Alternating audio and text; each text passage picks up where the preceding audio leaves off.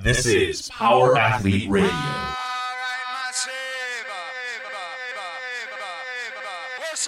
With your hosts, Denny K, Professor Booty, and the Luke Summers.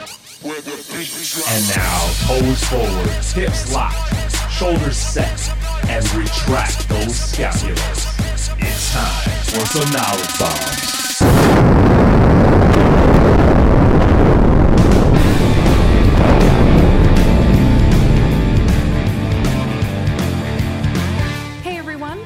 Tuning into Power Athlete Radio. The life of a college or professional strength coach is fraught with highs and lows. In an industry dependent on so many variables outside your control, it's a wonder why anyone would build a career on a team's wins and losses. But that's exactly what Aaron Ausmus successfully did at several universities. However, Aaron will tell you firsthand that you don't know coaching until you know why you're doing it. Hear how Aaron put together his own training and coaching philosophy that would eventually lead him to spearhead his own program. As Aaron states, the time when you learn the most is when you are in charge. Aaron is now part of the tight knit crew of Sorinex, still coaching and being a resource for athletes looking for that guidance. This former thrower knows what it's like to coach oneself, and after all of his experience in athletics, he believes that mentoring is one of the greatest gifts a coach can provide. This is episode 163.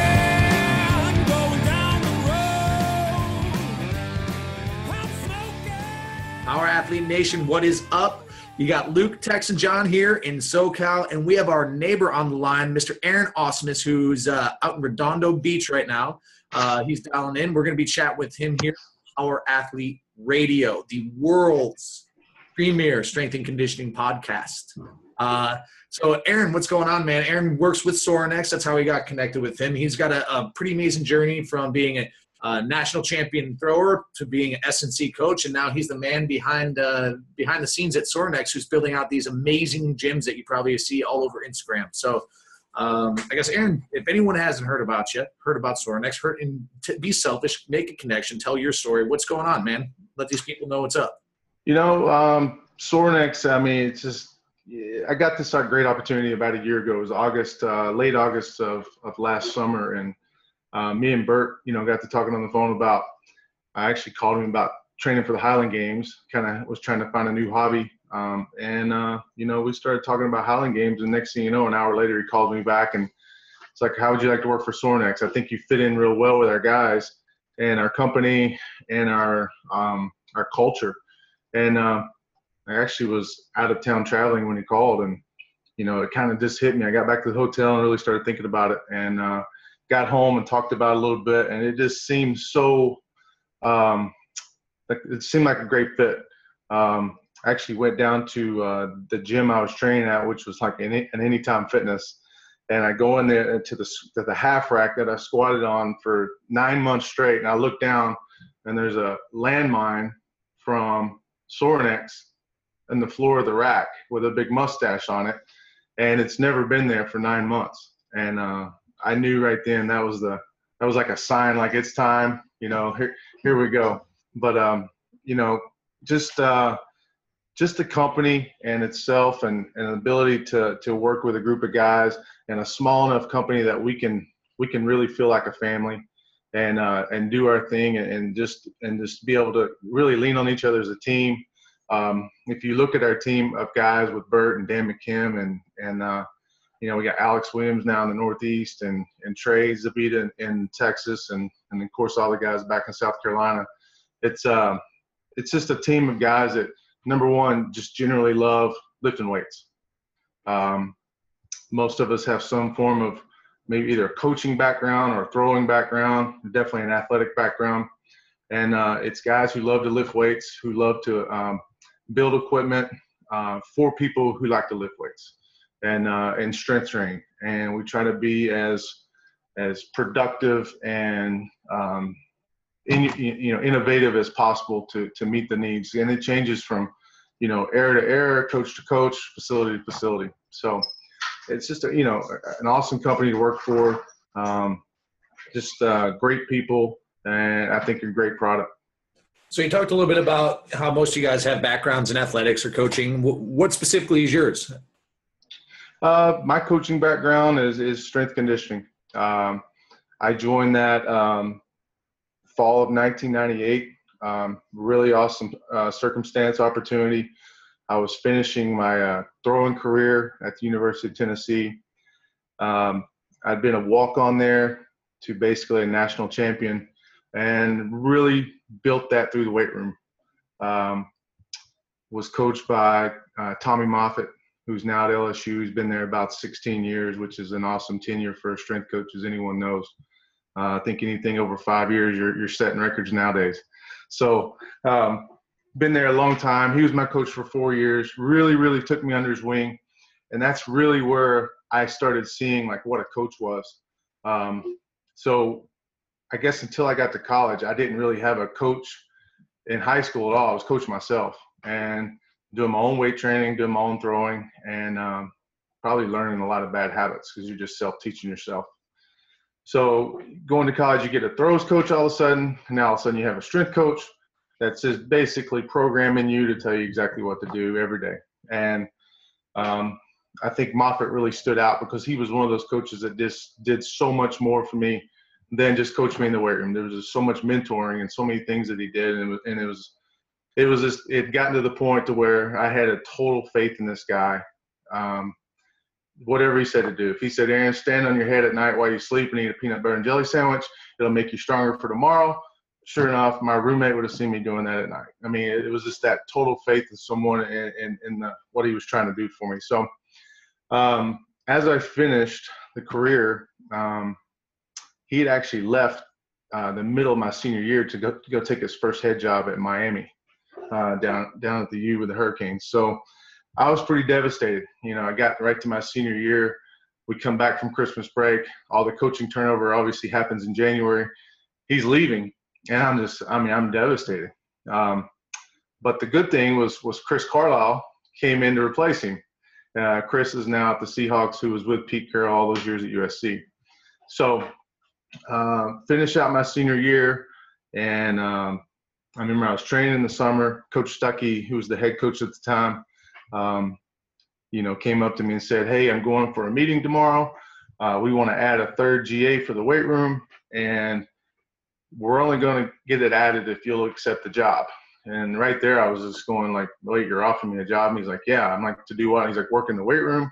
I'm like, "To do what?" He's like, "To coach." You know, I didn't know if he'd hire me to mop the floors or you know or or what, but you know, it was just one of those things where right there it was like that was the moment where I kind of was like, why do you want to hire me to coach? You know, he's like, he's like, because all your work in here is, you know, it, it's it's been noticed and it's been uh, warranted, and the athletes have seen it, and the other coaching staffs have seen it. You'll develop as a coach. Just come be you.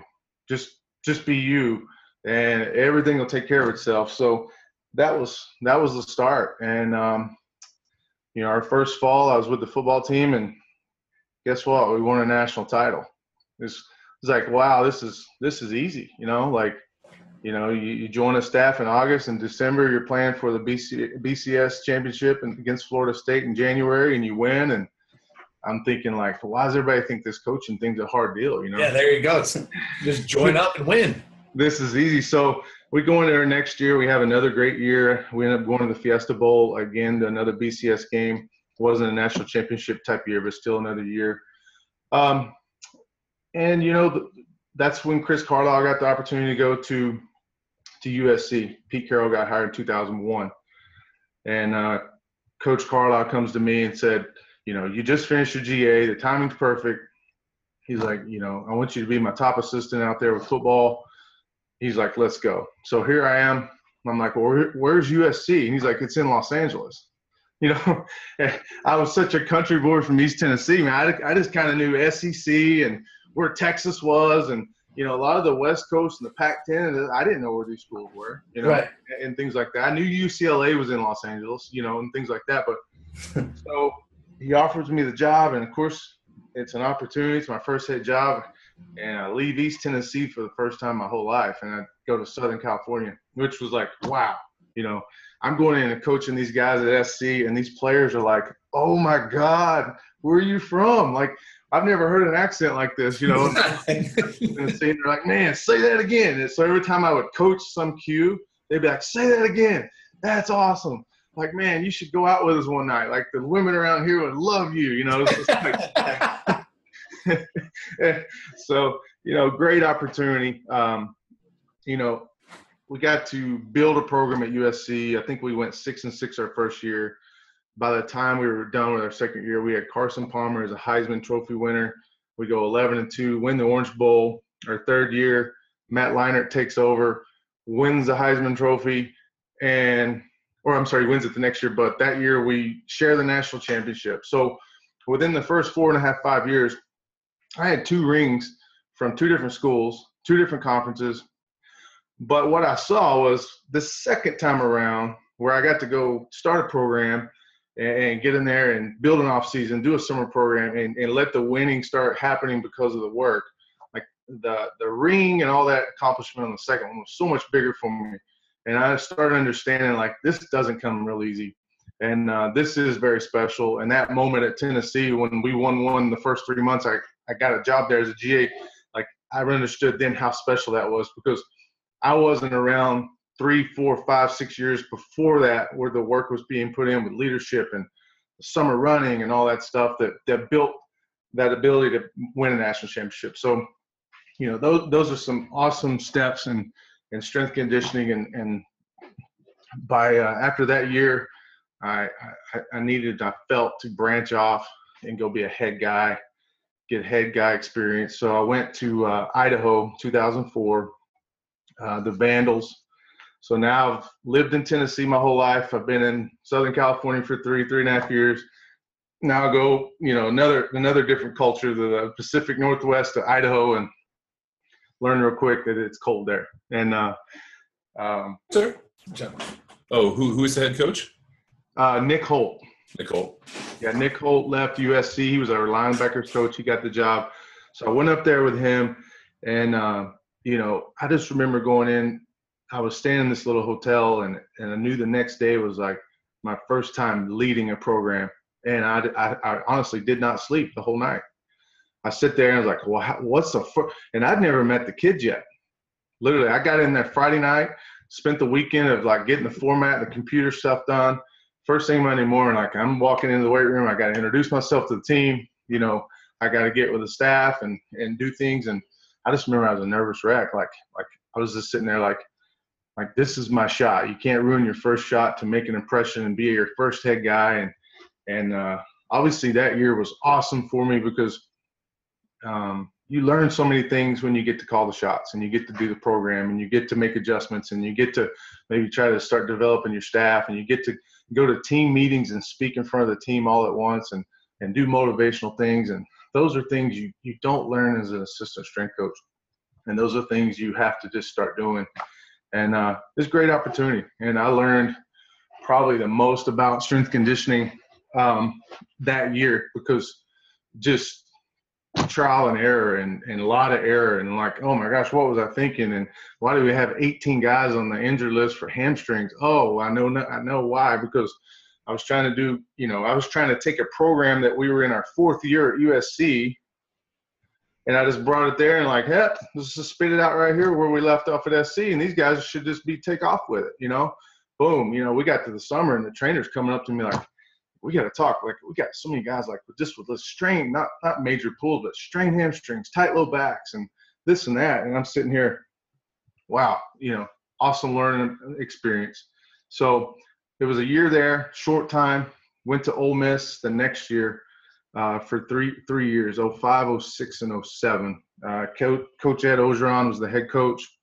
I go in there, and it's so great because I walk in that night or that weekend is the same thing. Get in Friday night, start first thing Monday morning, and I remember I just went right to sleep Sunday night because I'd I'd had that stress and I'd had that year of experience behind me.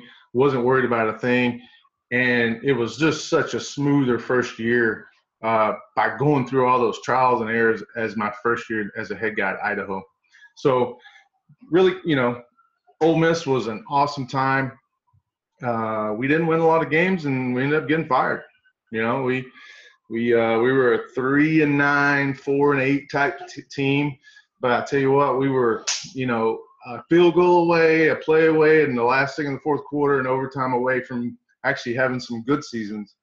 And it was just, you know, it was almost like if we just had that one game change and this and that, and of course you're in the SEC, you don't have a big timeline. You you know you win, you you win, you get rewarded. You don't, you're out. And uh, you know that was the first time I'd been fired. You know, so now I've been in the coaching career approximately about eight years. First time experiencing someone saying, "Hey, you know the the new football coach is coming in. He's probably going to bring his new strength coach. More than likely, you're going to be out of a job." And of course, that's what happened. And um, so that was a that was a that was a pretty neat that was a growing opportunity for me. Um, I got an opportunity to interview for a place, and you know what? I really didn't prepare well for it. I just thought things that I've done in the past that'll pay, pave my way to that next job. And again, that was the biggest learning opportunity. I went to this interview, wasn't real prepared. I was smashing in the beginning, and it got to some points where I got exposed, and I came away feeling ah not so good, uh, you know. And I kept trying to maneuver and get the job uh, by calling and, and, staying active, and ended up a couple weeks later didn't get it. And I was pretty. By that time, the the carousels you say the opportunity was kind of kind of come and gone. So I was facing setting out a year possibly, or uh, maybe going at a lower level or high school strength coach, whatever. So for me, um, luckily protected by a coach's contract for for about six months. Um, I decided to to maybe wait this thing out and see what happens. And uh, again, that was the that was the growing opportunity, and um, that's where it was um, an opportunity to start really doing a lot of self-reflecting of you know what could I done different or how could I address maybe a situation different? Maybe I could uh, communicate better with an athletic trainer, whatever it was. But I ended up uh, seeing a clinic over in Atlanta. So it was about a probably a four or five hour drive over to Atlanta. So I grabbed my car and go over to a clinic. And they had a really good line of speakers. And um, one of my good friends, uh, Eric Ciano, who was at Georgia Tech, I stayed with him. Um, and he was actually speaking at the clinic also. So went over with him at the clinic. I don't remember what it was to, to go. Paid paid the fee, went in, and you know, it's the first time you're seeing people where they interact with you going, Hey man, like, uh, how you doing? Like, I mean, they knew you're fired and they knew you're out of a job and, you know, they're like, Hey, patting you on the back. Hey man, something's going to come around. Been thinking about you and let me know if I can help. And you, you know, it's the first time going through that type of situation. And, but I remember, uh, you know, Joe Kenn, Big House was, he was presenting and he was presenting on basically everything was built around his athletic position um, and, and teaching the athletic position, whether it's weight training or, or plyos or, or anything. So, but one point of his presentation, he, he kind of challenged the crowd. And it wasn't a huge crowd, it was probably 70, 80 coaches. And he challenged to about like, are, have you developed a philosophy? And if you have, like, what is it? And is, is it real? Like, is it on paper? Like, do you go to it at all times and all these things? And, you know, I just felt like Joe was just looking right in my freaking skull as he's talking to me, right in my you know chest and sternum, and I'm sitting here going, you know, you know what is my philosophy? You know what, you know what is it? And, and I think before that moment, I had kind of relied on a lot of success in my background that pushed me through this career so far. Like I said, your first year as a GA, you win a national title. You go to SC, huge win, and, and you win you know, and and you know, any program when you're winning, people want everybody wants to know what you're doing. Like, what are you guys doing to win so much? You know, and you can have a bad year the next year, and people are don't want anything to do with you. No one's emailing you asking about your program, but it's the same program you were doing two years ago when you were winning a championship. You know, and uh, it's it's funny how the, the you know the community you know the ups and downs it's it's so finicky. So um, so Joe was talking to me. I mean, he hit me hard with this, and I'm sitting here and I, I go away and I, I'm going back. I'm like, I got to build a philosophy, and you know, I want to, I want this thing to really be um, something I can that I can use from now on. That I can go into a job interview and I can get a get a job on how they're impressed with a philosophy that's going to work.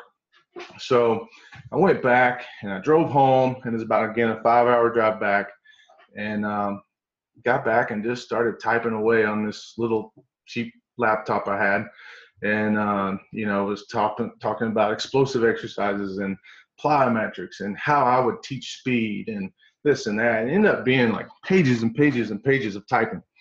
And um, you know, for a while I'm like, wow, this is getting really lengthy. Obviously had a lot of downtime to do it. I was, you know, not not coaching. But um I was actually had read a book actually a couple times and was kind of rereading it. And it's called uh, The Four Pillars of a Man's Heart by Stu Weber. And he talks about basically the book is built on uh, fatherhood, manhood, those things, it, be, being strong in four areas. And it's the king, the warrior, the mentor, and the friend.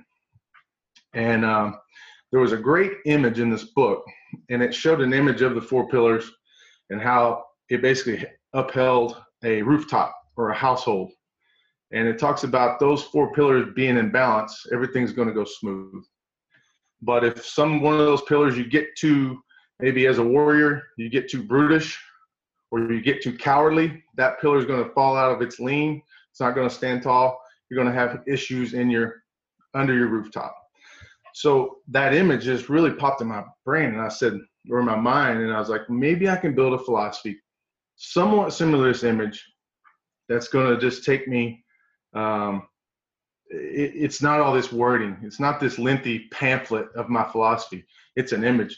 So I, I really took a lot of time, probably that whole year, and said, what you know, what do I want to build a coach? I want to build a coaching philosophy, not necessarily a strength philosophy. I said I want to build a coaching philosophy. So I started thinking like if I had to put four things as a coach to uphold a roof, um, how would I go about it? So I started really kind of going back to my young age when Moffitt was coaching me. And I said, well, I had so much faith in this guy and I talked about that because he did so much for me. I had that faith I'd do anything for him. If he said stay up all night, I would do it. If he said, you know, eat a pizza for breakfast every day to get strong, I would do it. That was that faith I was that I really thought was really strong. I said, well, let's start with that pillar. Like you have to, as a coach, to have faith in what you're doing if you want to get the athletes to have faith in you. Bottom line, there was my first pillar, faith. Next one was passion. I think anything you do in life, whether you're coaching or, or or selling, you know, collecting aluminum cans, whatever you're doing, you got to have passion for it. I mean, you got to show that you love it. And if your athletes see that you love what you do, that you love coaching, guess what you get in return? You're going to get athletes that come in the weight room with passion and love to lift weights for you. So it's it's really a two-way street, and and the philosophy I built. Third one was mentor, because again I felt uh, Tommy was a great example of of mentoring me, doing more than just coaching me in the weights. It was it was nutrition, it was sleep, it was um, sometimes personal, whatever it was. Great mentor to me. Mentor ability is there all the time. You just got to take advantage of it with your athletes. And then uh, the last one was integrity.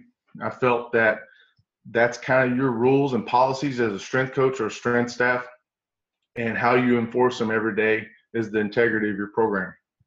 Uh, a great example is whatever you teach your freshmen or whoever what being on time is, then it's your integrity of your program to hold them to that standard the rest of the time. If you start leaning, that tower starts leaning because you start getting letting the guy off one time because he had this great excuse, the integrity of your program is going down, and other athletes are going to see that. So it was those four things, built the philosophy, um, and I started taking that with me as just that's that's how I'm going to coach. And if I go to a job and I get, inherit a staff or I get to hire some guys, that's going to be our first team meeting or our first staff meeting on let's be strong in these four areas. And if so, you know, we're going to get these things from our athletes. They're going to have faith in us. They're going to come train with passion. They're going to look to us as mentors and they're going to appreciate that we hold our, our, our program with a high integrity. So that was that was that 2008 huge growing growing year for me. Um, went to North Texas 2009. Um, went in for an interview, and it was a job. It was a group of coaches that didn't know me from Adam, and I went in there cold against I think five other guys. Well, I was the fifth guy to interview, and I got the job. I was the first guy to interview, and two days later they called me and offered the job. Again, that year off, reflecting and learning and building that philosophy. And I go in there on an interview and I start talking about these things, and their eyes are lighting up about you know passion and integrity and these things. And I really didn't talk much about power cleans. I didn't talk much about squatting. I just talked about coaching, and the guys were blown away. Well, can you can you compare and contrast the two interviews you had between those two years? You know, like you had, like you said, you had this time to reflect. Like uh, the previous interview you didn't get. Is that what you did? You spend talking about the tactical side of things? How, yeah. as a technician, what you want to see out of power clean? Things well, like it that? sounded like the Jerry Maguire moment. That's kind of what I got. like, like you all of a sudden have this like you know epiphany, and he goes and he writes and he creates, and you know, then he creates manifesto. There, yeah. You know? good, good analogy. Uh, you know, I, the one I did went and didn't get. It's really like a blur to me right now. It's like I just know I left and I didn't feel good, and I really think that um, I did go in and it was all about hey, hey, here's the triple extension, triple extension of a power clean. Showed the image. Here's the triple extension of a, of a guy as a DN coming out of his stance. Look, they're the same. We're going to get a guy fast. We're going to do this. And, you know, um, I think, again, it was all tactical, you know, and there just wasn't a much, enough just uh, person and personality and, and, and, and drive and passion and all those things that, that coaching staffs are looking for. And, uh, you know, wasn't talking about mentoring kids, wasn't talking about, you know, uh, a staff having faith in what we what we're going to do, and in turn, the players are going to have faith in us because of that. I mean, those things had again, I hadn't, hadn't gone through that moment yet. So, um, don't you think though that kind of comes with it a little bit, like uh, having been, you know, I always look at like kind of, you know, like the head guy kind of being a leader in a lot of ways, and you know, like any CEO or any leader, really, your job is to provide vision and culture for those that you're leading. Right. So, I mean, as kind of a, you know, hey, I banged weights as a, you know, uh, as an athlete, and then I kind of got into this kind of assistant GA role. You're more the implementer. Yep. You know, you're obsessed with like the nuts and the bolts and the athletes and this, and the, you know, the head guy's kind of up there trying to just, you know, paint the broad strokes so that you can go fill in the fine details. And then all of a sudden you get into a situation where, you know, you just, you know, seem to hit it big. I mean, pretty amazing. Then you get into this situation where you're like, wait a minute, uh, my resume doesn't matter. I, you know, this is all the stuff I know. Exactly you know, like we said, you have that Jerry Maguire moment. You take a step back and you realize, um, you know, being a, you know, whether it's a, a, CEO or a college strength coach or even a professional, you know, whatever it is. I mean, when you're sitting at the top and you have to lead people, I mean, the biggest thing you have to do is create not only a vision and a culture, but also uh, something that people can believe in. And uh, as a strength coach, it's so fundamental. I mean, you as a strength coach deal more with the athletes than the position coaches ever do. Right. You know, and that was something that always amazed me that, uh, um, and we always tell jokes about it. Like the first guy to get uh, chopped is the strength coach. You know, yeah. the head coach is going to lose his job, they fire the strength coach. Yeah. And it's like, oh, you know, he wasn't doing a good job building culture and this. And I'm th- always thinking, like, what a fucking cop out. That a, yeah. head, that a head football coach will fire a strength coach because for not building the culture as if it's his job. But a lot of times it is. Yeah. Because of the amount of time. And then, you know, and, and you know, I mean, dude, you're a, um, you know, uh, an honest, ethical, actually, you know, want the kids to do better yeah. Whereas you know you get into situations where people self-serving, like, yeah, self-serving, where people are there to pad their own resume or let me show you how great I am, and it's uh, it's pretty apparent when you meet strength coaches, you know, where they kind of fit into that. Are they there for the kids? Are they there because this is their passion, or they yeah. just get for their own fucking ego? Yeah. Um, the story, the story kind of reminds me of like uh, when, when we first started, you know, myself and Ben and Tex like leading these seminars, and you and Roth would just be like, Stop being these autistic parrots where yeah. we're we're telling you the information, but there's a clear understanding that you don't under you know, well, uh, or there's a clear lack of understanding. Right? You know, uh, teaching the seminars and like for what we do was really interesting because um, you know I retired from the NFL and then next thing you know I'm up like teaching people about you know strength conditioning mm-hmm. what I did to a bunch of people that had no background for it. Right. And I'm you know talking about these complex uh, you know situations this for people that had no foundation of strength conditioning and it was for the first couple years was really really difficult until we realized that uh, it wasn't necessarily what I was saying; it was how I was saying it, yeah. and what message I was able to convey to people. And more importantly, they weren't necessarily buying into what I was saying; they were buying into me, which is what it's yeah, selling really is. yourself, right? Yeah, like and you have to believe like all those pillars that Aaron's talking about. Like if you can embody that with the information, then you're going to be well, it, Deliver a more authentic message. Well, as an athlete, and, and dude, Aaron, Aaron made a great point talking about Tommy, excuse me, Tommy Moffitt. He didn't care. He didn't care what Tommy Moffitt said. He was going to do whatever Tommy Moffitt told him. Mhm. I was in the same boat. Uh, my job as an athlete was to do exactly what you tell me to do. I'm not, you know, I'm Mhm. I'm not trying to be there and a free thinker and be like, oh no, we're going to do triphasic or this. Or, Why? so, so what you're saying is I'm not going to do heavy eccentrics. You're like, I don't give a shit. Just tell me what to do, and then I got to get to class. Like, Yeah. and I think like as a as an athlete, if you believe in your strength coach and the person there like is uh, has not only created vision and culture, but actually you put trust in, you know, what you are. You're like a blank canvas. You're like, paint me. Mhm. You know, the problem becomes is when all of a sudden, as a strength coach, the kids sense you to be disingenuous, or they all of a sudden like see you as like not the good guy. You're not going to help them. And dude, I've seen that within in uh, within programs where all of a sudden the tide turns on a coach because he either doesn't he betrays the trust or doesn't say what he's going to do, and then kids lose faith, and then shit. Next thing you know, I watched it happen at a couple different programs, and um, you know that was really a learning deal for me. Whereas like if you're authentic and you're and you're legitimately there to help people get better, Yeah. fucking kids will walk over hot coals Sure. for you. Yeah. everybody will. Like So- like like if you know that I'm there as well, you know, like fuck, dude. Like you know, it's it, it, it's so weird. Like um, uh, people get and dude, I I love what you said, and that people get so wrapped up in like the numbers and the percentages and this and wait a minute, should I super? And you're like, oh, like, like take a step back, like you know, and it it it's yeah, Is what we deal with on the Yeah, train. on a daily- Yeah. yeah, yeah. But text, you- So, uh, Aaron, I heard you speak at, at Summer Strong, and I wrote down a few quotes, and this one ties in perfect with this. And you said, lay it on the line challenge your own philosophy. Yeah. And so I, I wrote that down because so many people get lost in just the technical jargon, so on and so forth. I've done a number of interviews, and that was not a part of it. So I wrote that quote down, and this this part of our, our podcast is speaking directly to that. Is you believe in your philosophy so much, you're you're going to step up to the plate against anybody that challenge you, and then the athletes see that. Right. Yeah, I mean, I think I think when you build a philosophy, you know, there's going to come a time where it gets tested, and you know that was, you know, building that one in 08, having a time off to reflect. You know, like you guys talked the Jerry Maguire moment. It was I never really thought about it like that. That's kind of a good way, but uh, I'm going to use that from now on. But uh, um, it's uh, you know that that was that was great, and I get to go. You know, I was so excited in 09 to go coach again, and I go to I go to North Texas and and I actually had an assistant that I was just finalizing kind of the image and we were finishing it up.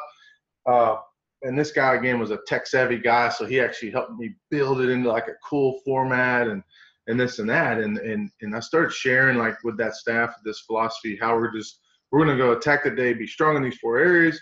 Like like what what's on this piece of paper now was not real important. Like they said, sets, percent, sets, reps, percentages, intensities, volumes, and all those things. It's like let's go be great in these four areas, and that's all we care about. And and you know, fortunately, six months later, Tennessee calls. Uh, they were getting rid of a strength coach, and and uh, they're hiring me or offering me the job. And man, I was just so excited to be at North Texas, and I was coaching for them. I was like, this is my sixth month and and working with these athletes and i'm seeing how much more of an impact i had and a staff had because we were i mean we were driving this philosophy every day and these players are just buying in at a whole new level that i'd ever seen um, anywhere else or any my in my past and here i go and now i have to go to this this group on a friday and go hey guys i just accepted a job in tennessee and you just see their heads just like or their eyes just like I mean, like you're leaving, like, oh, I mean, come on now. And it was hard, but here for me, I'm going back to the place I started. I'm going back home. I'm going back to my alma mater.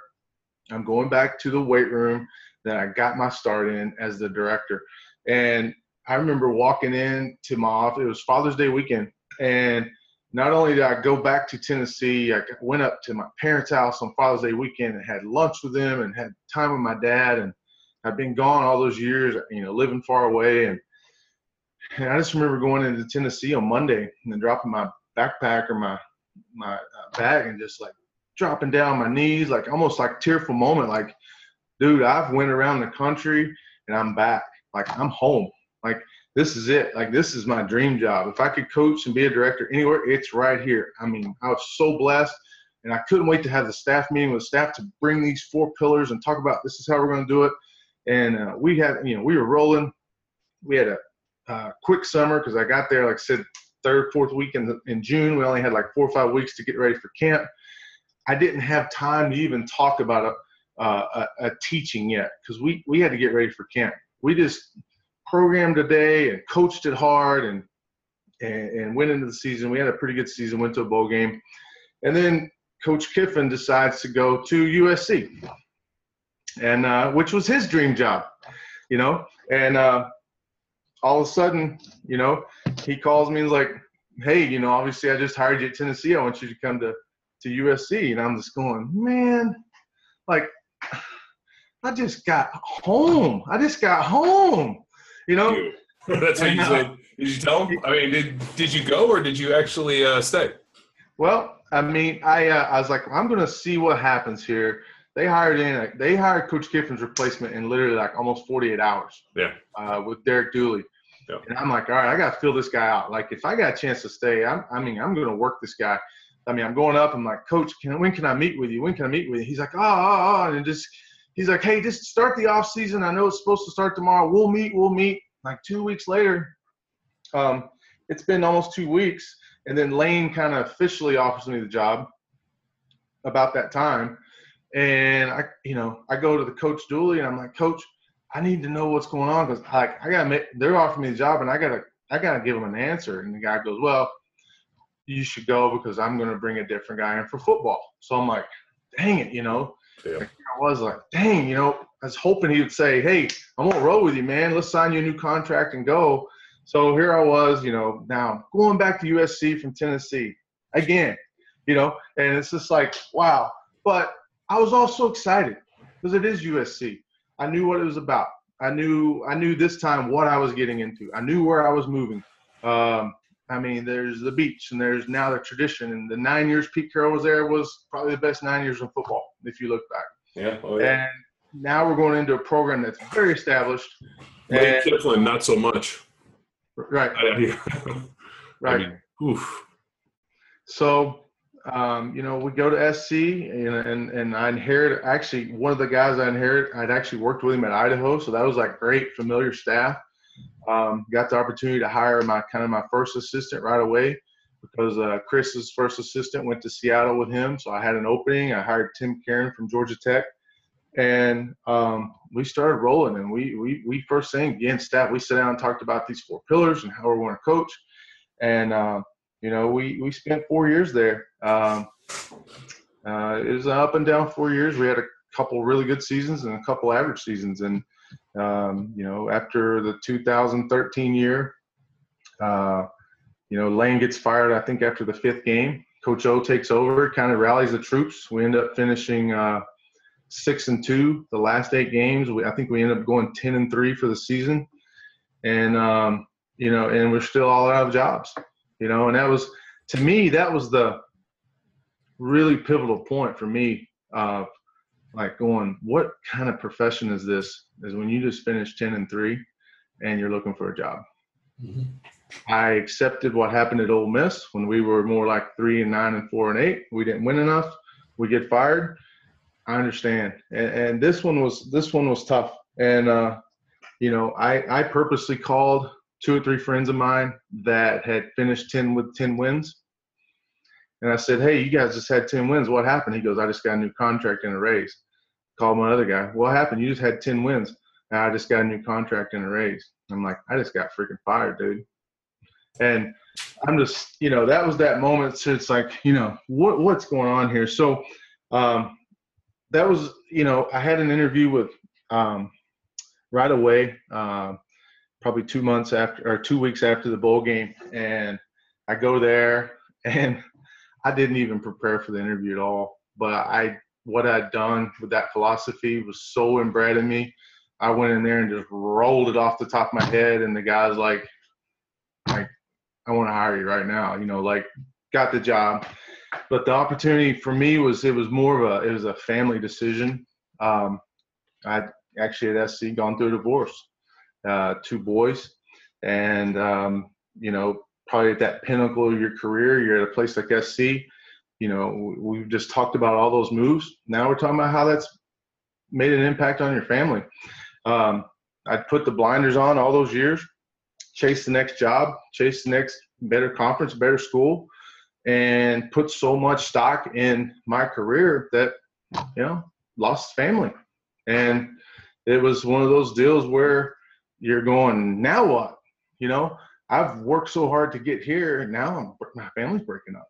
You know, and um, I've got two great boys, and and um, I'm actually remarried now. Got remarried two uh, about a year and a half after I was divorced, and um, you know, it was it was one of those moments where I got this job offer, and I had to make a big decision, and uh, I had um, basically, if I wanted to continue coaching, then I'm going to have to move away from my kids and see my kids, you know, not like I do now, which was, you know, summer times, holidays, weekend here, weekend there, you know, around around my around my career or my work schedule, and I just didn't want to do that to to uh, to them. So I had a whole year um, contract pay from SC. I was contracted for a whole nother year, so I knew I didn't have to take that job. You know, I knew I had financial stability for 12 more months, and that was another one of those years of reflection of, you know, what am I going to do? Like, how can I make this work? You know, and I started calling those mentors, those Tommy Moffitts and those people again. And, you know, and they're just all like saying, hey, you know, relax. You got some pay for a while. You know, do some soul searching, go see some clinics, go see some people, learn some stuff. Hey, Aaron, you live by the beach. Go enjoy yourself. You've worked your ass off for 16 years, probably 30 out of 50 weekends a, year or 52 weekends a year, you've probably worked doing something. Like, go enjoy your life a little bit. And at the time, I was um, I was dating my wife now, and we were spending some time together. And she was we were kind of dating long distance um, for a while, and it was just that that year where now that philosophy, that faith, that mentor, that passion, that integrity, like it's getting tested again, but on a level with myself, uh, not with my athletes. And you know it was it was it was a unique opportunity you know and um, five i think um, about a month into my doing nothing i uh, i accepted my first job. And it was um, it was with the padres but it wasn't the san diego padres. It was the redondo beach padres uh, little league my kids team uh, stepped up and coached their little league team and uh, right away. I said, hey, how am I going to coach these little kids? I'm like, boom, I'm going to go back to my philosophy. You know, these kids are going to see a, coach that, that believes in them, the faith. I'm going, I'm going to have a lot of energy at practice. I'm going to coach them with passion and I'm going to do it with integrity. We're going to have our little rules and we're going to hold them accountable to it. And, and I'm going to mentor these little kids. And, and I had a ball. You know, my both of my kids are on the team because they're both, they're only like 18 months apart. And I got to coach these kids and I got relationships with these parents and, and, and it was awesome. And then it wasn't much longer. I was coaching, assistant coach of a basketball team, and then two falls later, or last fall, I was the the head coach of their BCS um, flag football team. And you know, I'm I'm still coaching, just in different ways. Mm-hmm. And and that's the biggest question for me is after spending 16 years uh, as a strength coach is, you know, my biggest question when I go to conferences and I'm working for Sorinex now is they're like, hey, hey, you know, they'll pull me aside like, hey, man, I ain't trying to get in your business, but like, you know, when you going to get back in it? You know, and I'm just like, my, my answer to everybody is like, I've never left. I'm, I'm still coaching. You know, mm-hmm. I, I just don't have a whistle and a title as a D1 program anymore. You know, this, right, this is this is my school now. Right. You know, I'm coaching for Sorinex. I'm, I'm a I'm a resource for Sorinex I mentor. I got right now. I've got three phone calls this afternoon to talk to strength coaches that are at the Division One level to talk about their training, uh, help them set up a fall schedule. I'm coaching coaches now versus coaching 18 to 21 year olds. Right. Um, I have an Instagram account with it's called Pen and Paper Strength App, and it, it was something that it just out of something that was really funny and a joke, it ended up being really cool, and and and I'm having a I'm having a ball with this thing, and I'm taking writing programs, I'm writing quotes, I'm writing motivational tactics, I'm writing common sense common sense stuff down basically on a piece of paper, and uh, publishing that through Instagram, and I'm most of my followers are coaches of some form. We also have wonderful penmanship. Yeah, that's what everyone says. It, it's, it's actually I'm surprised. I uh, I thought that you were probably had somebody I don't know Like, oh, actually, like and then- well no no I figured he was like chicken writing scratching it yeah like like his wife he's like God you got great Hey, penmanship Babe. hey I need you to write this you get Yeah. So you know, it's an opportunity for me. Uh, I mean, I put a lot of my philosophy stuff. I, I mean, I put I put things out there that I'm sharing that people call me when they're talking about. I can't believe you're giving that out, and I'm like, why wouldn't I? If you're a coach and you and you really believe in coaching, then you believe in sharing. You believe in helping. You believe in mentoring. So, you know, when these thoughts and these things, I just flip through some of my old uh, staff meetings. I flip through some of my old journals that I had while I was coaching. I mean, I've got stuff from back in 2004, 2005, and stuff that are very pertinent that people still need to hear today. And and I love it because I'll put something out and someone's like, "Oh my gosh, I needed to hear that." You know, like thank you. I needed to be told that. Like that's, you know, I used to believe I needed to be reminded of that again. And it's and that's what I like is is as I'm continuing to coach, I'm doing it a different way uh, you know, and I'm con- continue to be a mentor, just doing it now to some different type of audiences. Um, I, my passions for lifting is at, is an all-time high. I mean, I'm blowing through some 40-year-old PRs right now that I've never hit in my life. My PRs now and my weights are approaching to what I was hitting when I was in my early 30s. Wow. So, um, and it's and it's literally because my passion. I'm you know my passion to get stronger is there. My attitude's there. Um, again, the mentoring there to help other people.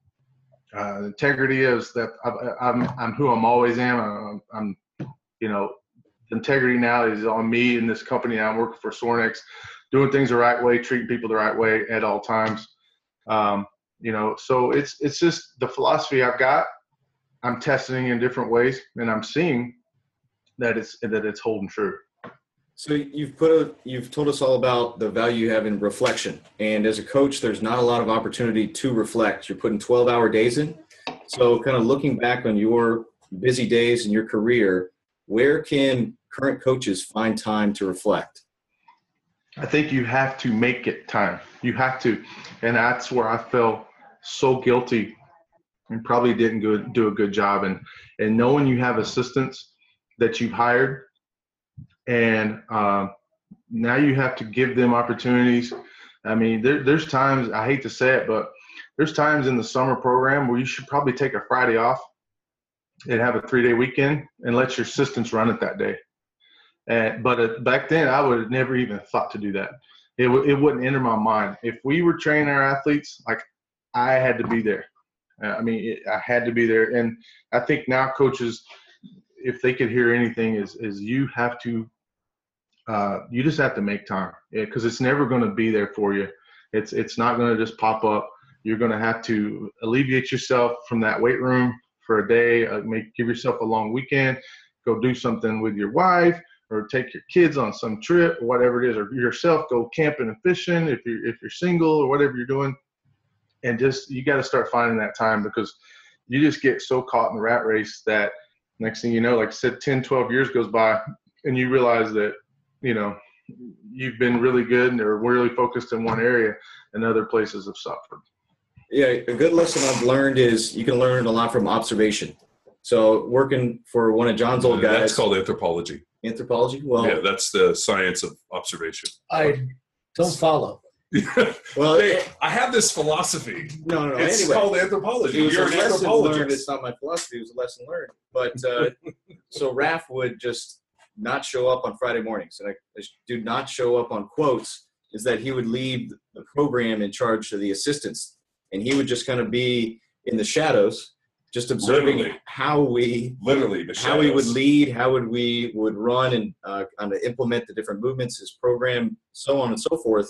And then he would just walk in an hour and a half later and just hammer us for screwing up. So that was kind of his his Yeah. reflection time was just you know making us feel better. The sneak attack. The sneak- Well, you, you, I mean, I think you, you hire these assistants, you hire an intern and stuff. You have to give them those opportunities. And uh, I think later in their career, we used to bring in a, um, a walk-on group in the summertime, and we let the three interns totally implement the program, the warm up, the lifting, and we coached the interns and observed. We'd pick a guy at the end of the program. We bring him in and go, hey, you know. And my biggest pet peeve, pet peeve, and I think a lot of young guys do it, is like they say things three times. They'll be like, okay, on your back, on your back, on your back. And and I'm catching this. And they're like, okay, right side, on your right side, on your right side. And I'm noticing the athletes don't respond and move till the third time, you know. And uh, I'm bringing them in. I'm like, hey, you know, you're wasting so much of your voice. He's like, what do you mean? I'm like, well, you you say everything three times. And he's like, yeah, I want to get the point across. I'm like, well, you have to find a way to get your point across by saying it one time.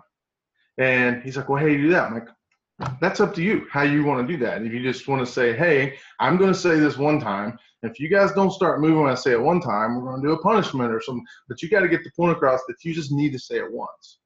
And he's like, oh, man.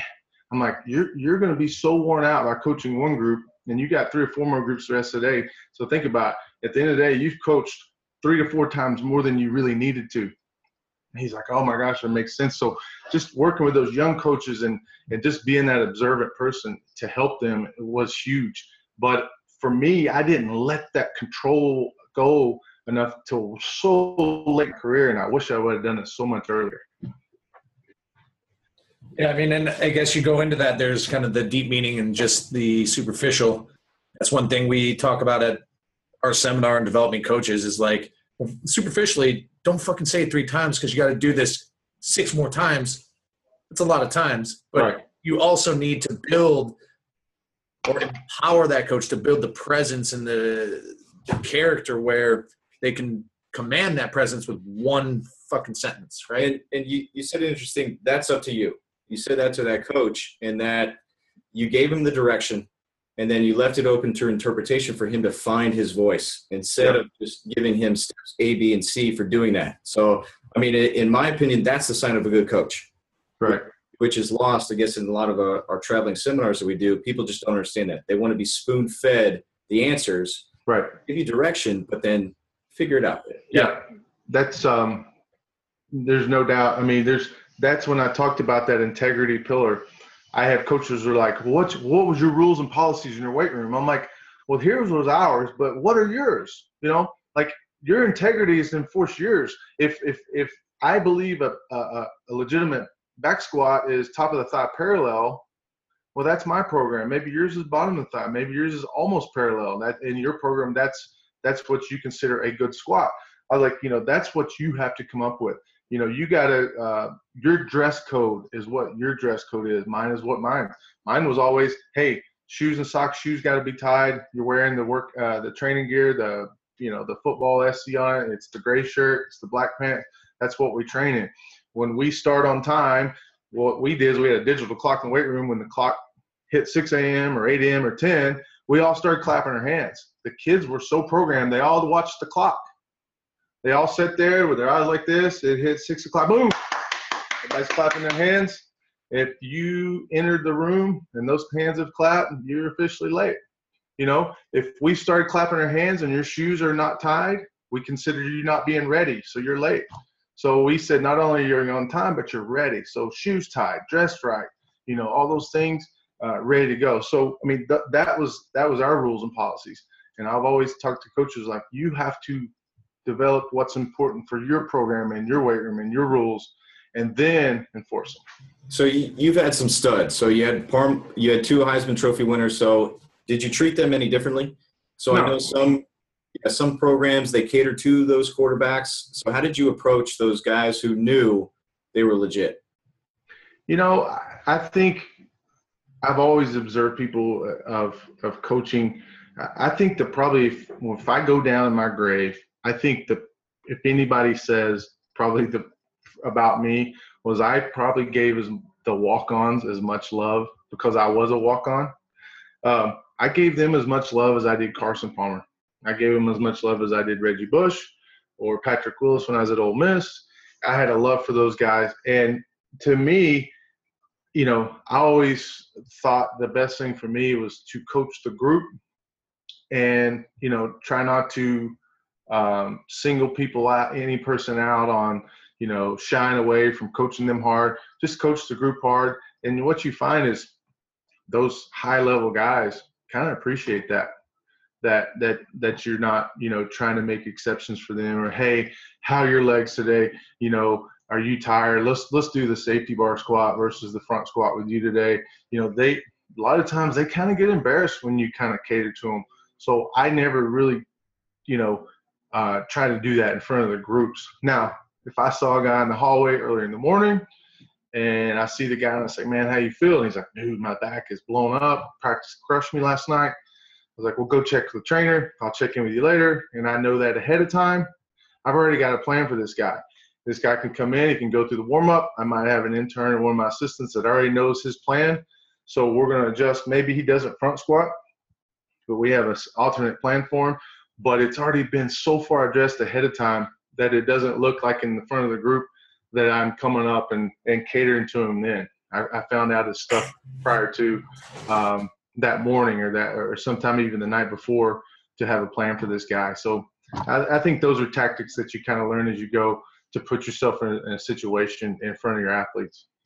Um, you make a great point about treating everybody the same. I mean, that's really, I think, uh, especially when you look at like NFL teams, um, that's I think really pisses people off. I mean, you got uh, RG3 getting picked up in Dan Snyder's jet, and other guys are having like you know fucking Uber it. Mom's I mean, minivans. Yeah, like it's so um, you know that type of attitude where you know they treat people different. I mean, that's the really, really creates some uh, interesting dissension, especially on college teams too, where you know guys like, hey man, I'm living on my 740. I mean, I remember uh, the guys from Florida State, all like the, the way that they play their players at Florida State is the coaches didn't pay them. The, the guys in the NFL would play their players.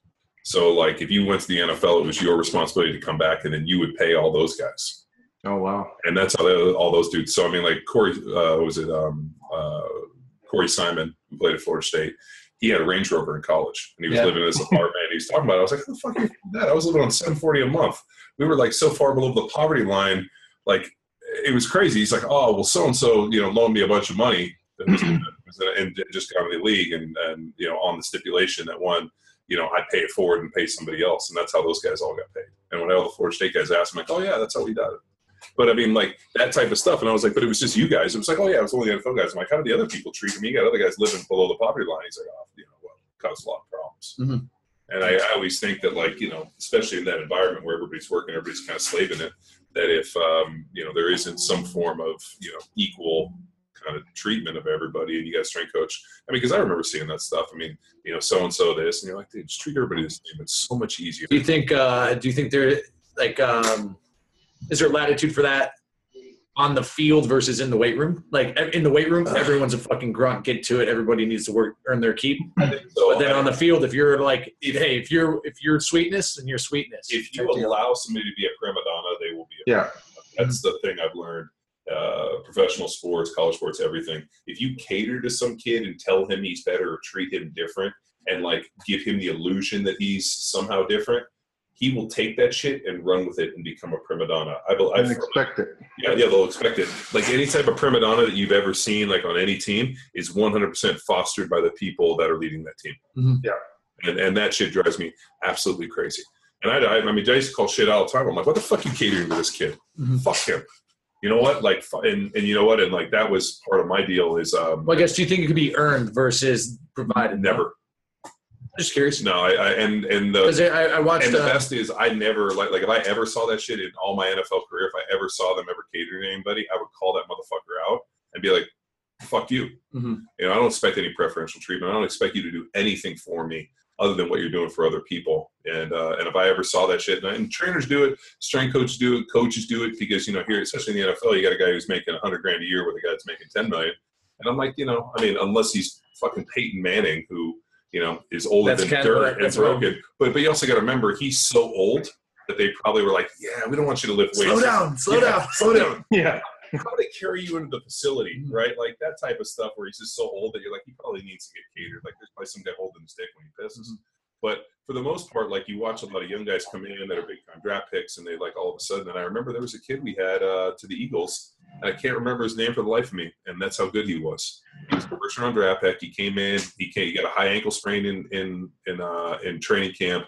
He literally took the entire year to rehab from a high ankle sprain.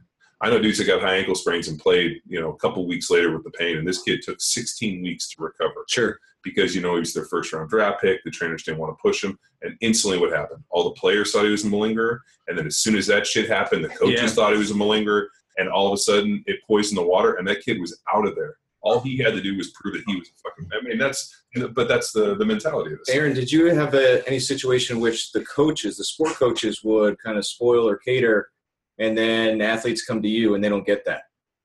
Yeah, I mean, I think in any sport I've dealt with, tennis, track and field, football, basketball, um, you know, I, I think when you have a department like the strength department, if you and your staff do a good job, like you said, of your your rules and policies, you you you see the athletes who become chameleons, you know, and they know like in this department, if like I can't get away with crap. I have to be on time. I have to wear the correct gear. I have to have my shoes tied. Like they're not going to put up with it, and we've established that, and they know that. They're going to come in, and you know what? They're going to conform. And I used to always, you know, even with like academic counseling upstairs, you know, you get the report, and this kid's constantly late to his tutor. And I would talk to the, bring him into my office. I'm like, wait a minute, look, look at this report. And he'd be like, you know, coach, it was two minutes. Coach, it was a minute. Coach, man, they were tripping. I swear, it was like I was there like 30 seconds. I was, I was like, yeah, but you're never like that in here. Like time is time. You, is, you know, is your clock for that department in your mind different than this one? Well, I'm like, it is. Like, why? You know, do you go to position meetings? Like, no. Do you come to the weight room? Like, no. Do you ever go over to your treatments to get something? Get, well, yeah.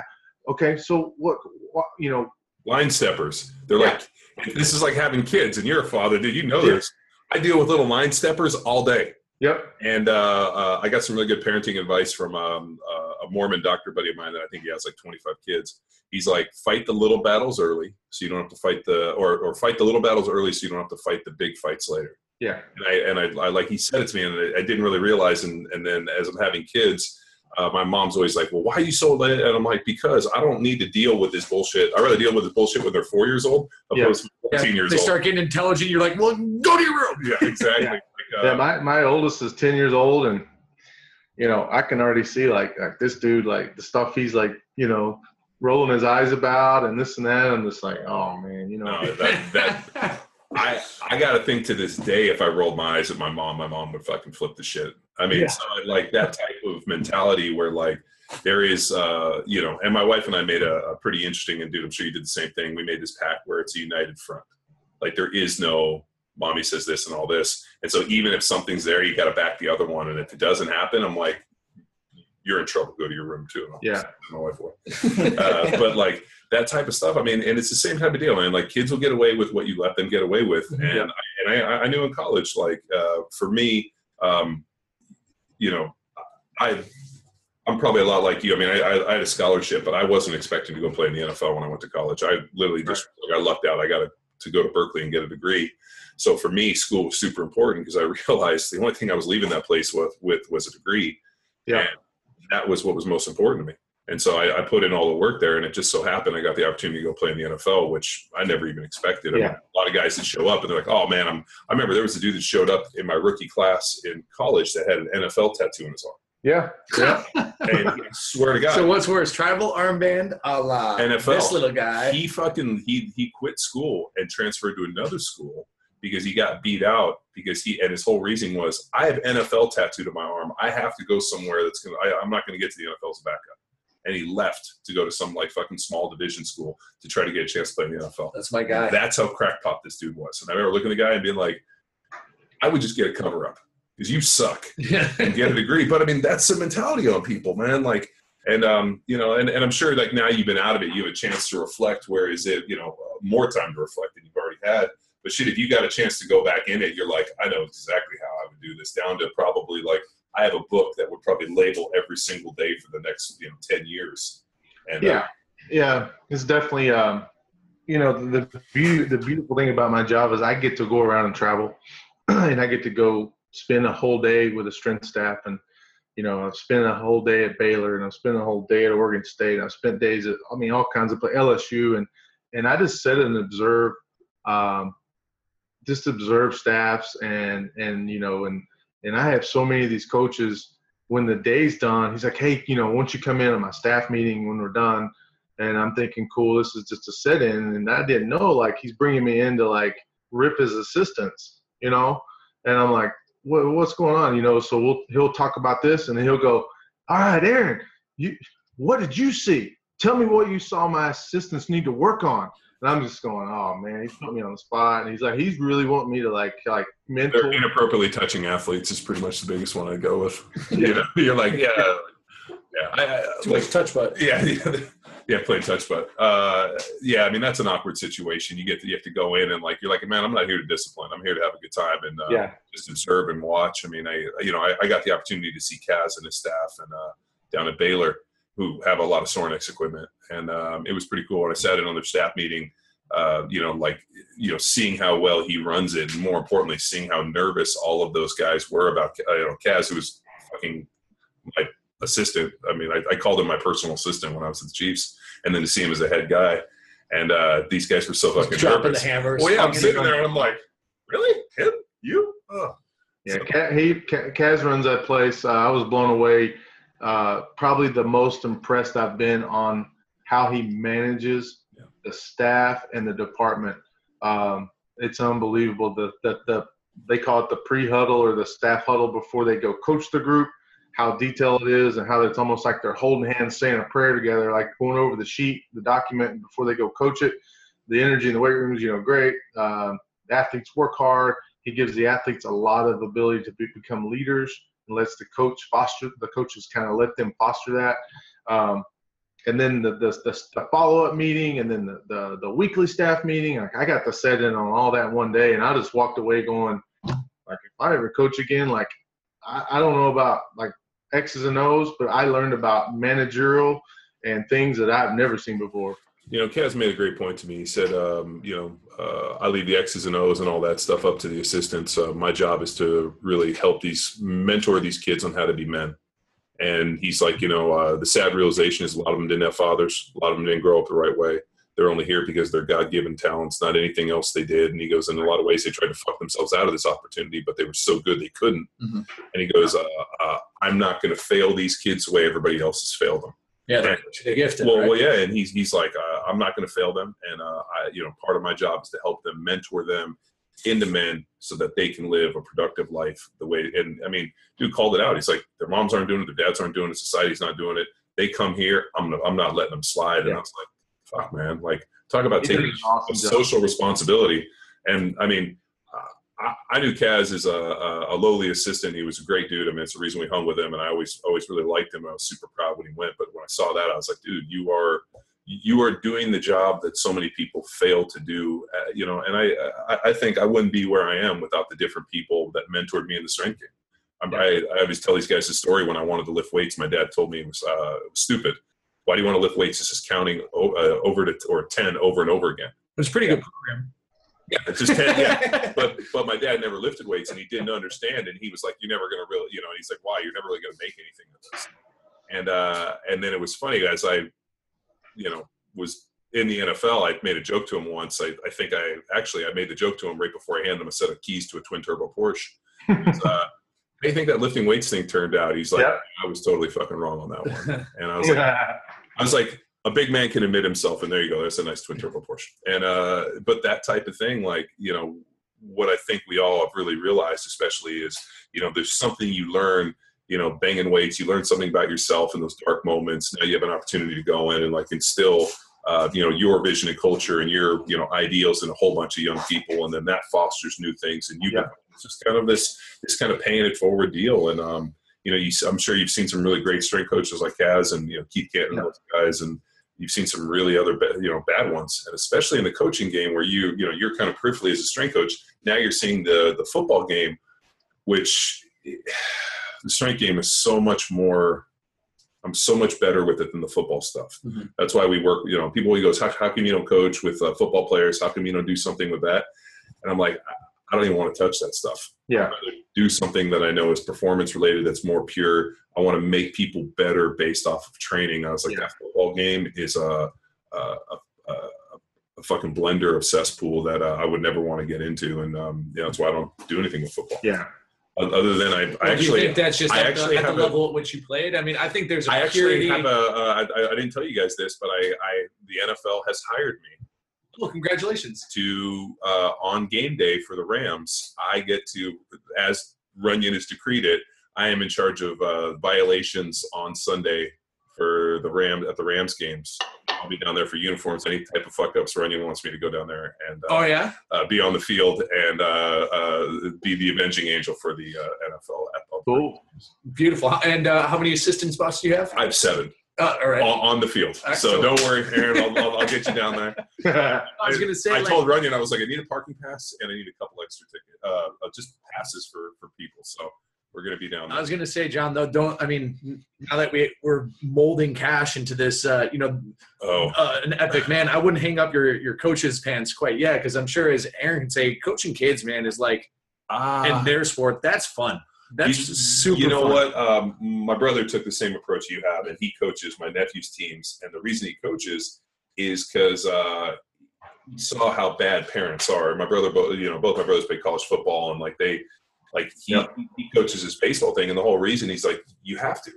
He goes, have you seen these other idiots? He goes, these guys have no experience. They don't know what coaching is. They don't understand about mentoring. Mhm. They're there to to relive their own failed childhoods and this. And he goes, dude, he goes, I I just couldn't handle it. And he goes, Yeah. you have an obligation, you know, and it's that kind of you know uh, that social obligation for those who can have to, Yeah. you know, and it's like if you can help, you should, like that kind of, or you, you Yeah. social responsibility. So the fact that you get to go out there, because I mean, what would be worse? You sitting there in the stands Oh, and yeah. like some old all that. fucking jackass, and you're like, I'm gonna beat this dude's ass out, out the parking lot. And you're like, hey, coach, can I talk to you? I'm gonna sock you in the face. Yeah, that's that, that was that that was you know for me uh, it was kind of neat because I knew by the end of the season when the parents like when I did the um, the flag football, which I I don't know a lot about football as a thrower, but I do know know like okay, teach a kid to hustle, teach a kid how to you know do things and some blocking schemes, this and that, and we didn't have a great season,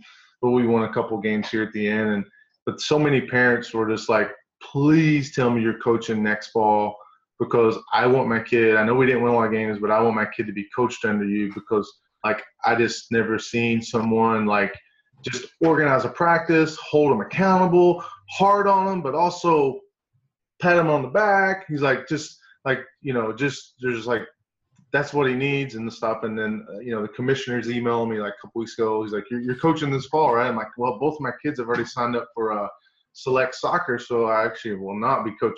And he's like, "Oh, come on, just coach a team, please." And he's like, "These parents are asking to coach a team." I'm like, "You know what? If I if my kids were playing and I could put them on the team, that way I could you know kind of put it all together like I did before. It, it makes sense." But um, but I told him I said, not saying I'll never do it again, but this fall it's just not going to work out, you know. But but I think I think when people, parents, kids, even they see when someone kind of comes into uh, have that presence in front of their kids and how you lead them, how you mentor them, and those things. Again, I, that's where I said, hey, this philosophy, it's been tested in college, it's been tested against me personally in my career, uh, my you know, family life, uh, whatever I'm doing, and I've tested it, you know, at, at the little kids level and stuff. And those things, those four traits, when doing a good job at, you make big differences. Sure. Oh, that's great stuff. Yeah, I got yeah. Um, yeah, just a one quick question. Yep. I think that we, there's all this talk about the change in generation and kids these days. Is it a change in kids or a change in coaches that we're facing? You know, you're gonna laugh, but I, I dropped my kids off at school this morning at eight o'clock, and I actually got them there about five till. They got out of the car, and I had a couple emails to to uh, answer. So instead of driving back home, I really need to hammer them. So I stayed in the parking lot, turned my car off, and then answered emails. The next thing I know, I look up, and it's about 8:05, 8:06, 8:07. I'm wrapping it up. I'll start my car, and there's still this these kids getting walked in by their parents, and I'm sitting there going, "Wait a minute, school starts at eight o'clock." You know, like whose fault is is it that these kids are late to school you know who's allowing this to happen so i think you know the question is i think it's just i think it's the adults the coaches and things like we talked like john was saying if you allow kids to be late they're going to be late you know? If you put an emphasis you know mickey Marotti used to say you'll always be good at what you emphasize. If you emphasize being early and being on time you'll get being early and being on time. But if you tolerate late, if you tolerate, you know, half-ass, you'll get half-ass. And um, I, I think maybe nowadays the you know the, it's a product of these kids are just it's just they're they're being enabled you know through middle school, high school, college, whatever it is by by coaches. And I think that's you know I, I put that kind of like I said in the, the, the pen and paper thing in my profile. Old school approach. Yeah. I'm that old school strength coach that you know that really you know, want to be good at the basics and let's just really be good at that. Being on time, you know, working hard, squatting, you know, pressing, doing the exercises that aren't as fun and aren't as cool to see, like battle ropes and big high plyo jumps and things like that you can make videos for. But the ruggedness of gripping the bar day after day and those things is, is, is kind of my background. So, I, you know, I just think it's, it's, it's definitely a product of, of parenting and there's things like Kaz was saying, he's got to do that job because it's not been done. Yeah. Well, Aaron, hey man, I know you gotta you gotta run. So thanks for taking the time to chat. Yeah. And uh, besides uh, the pen and paper strength app, is there anything else you want people to check out? Uh, you know, I have uh, normal Instagram where basically I, I do most of my training um, down at the yard in Hermosa Beach, film a lot of my stuff. Also, when I travel around, I try to try, um, train with some staffs and, and get familiar with other people. I think that's the best way you can really get to know people is lift weights with them. You find out a lot about their a lot about them. Um, yeah, for sure.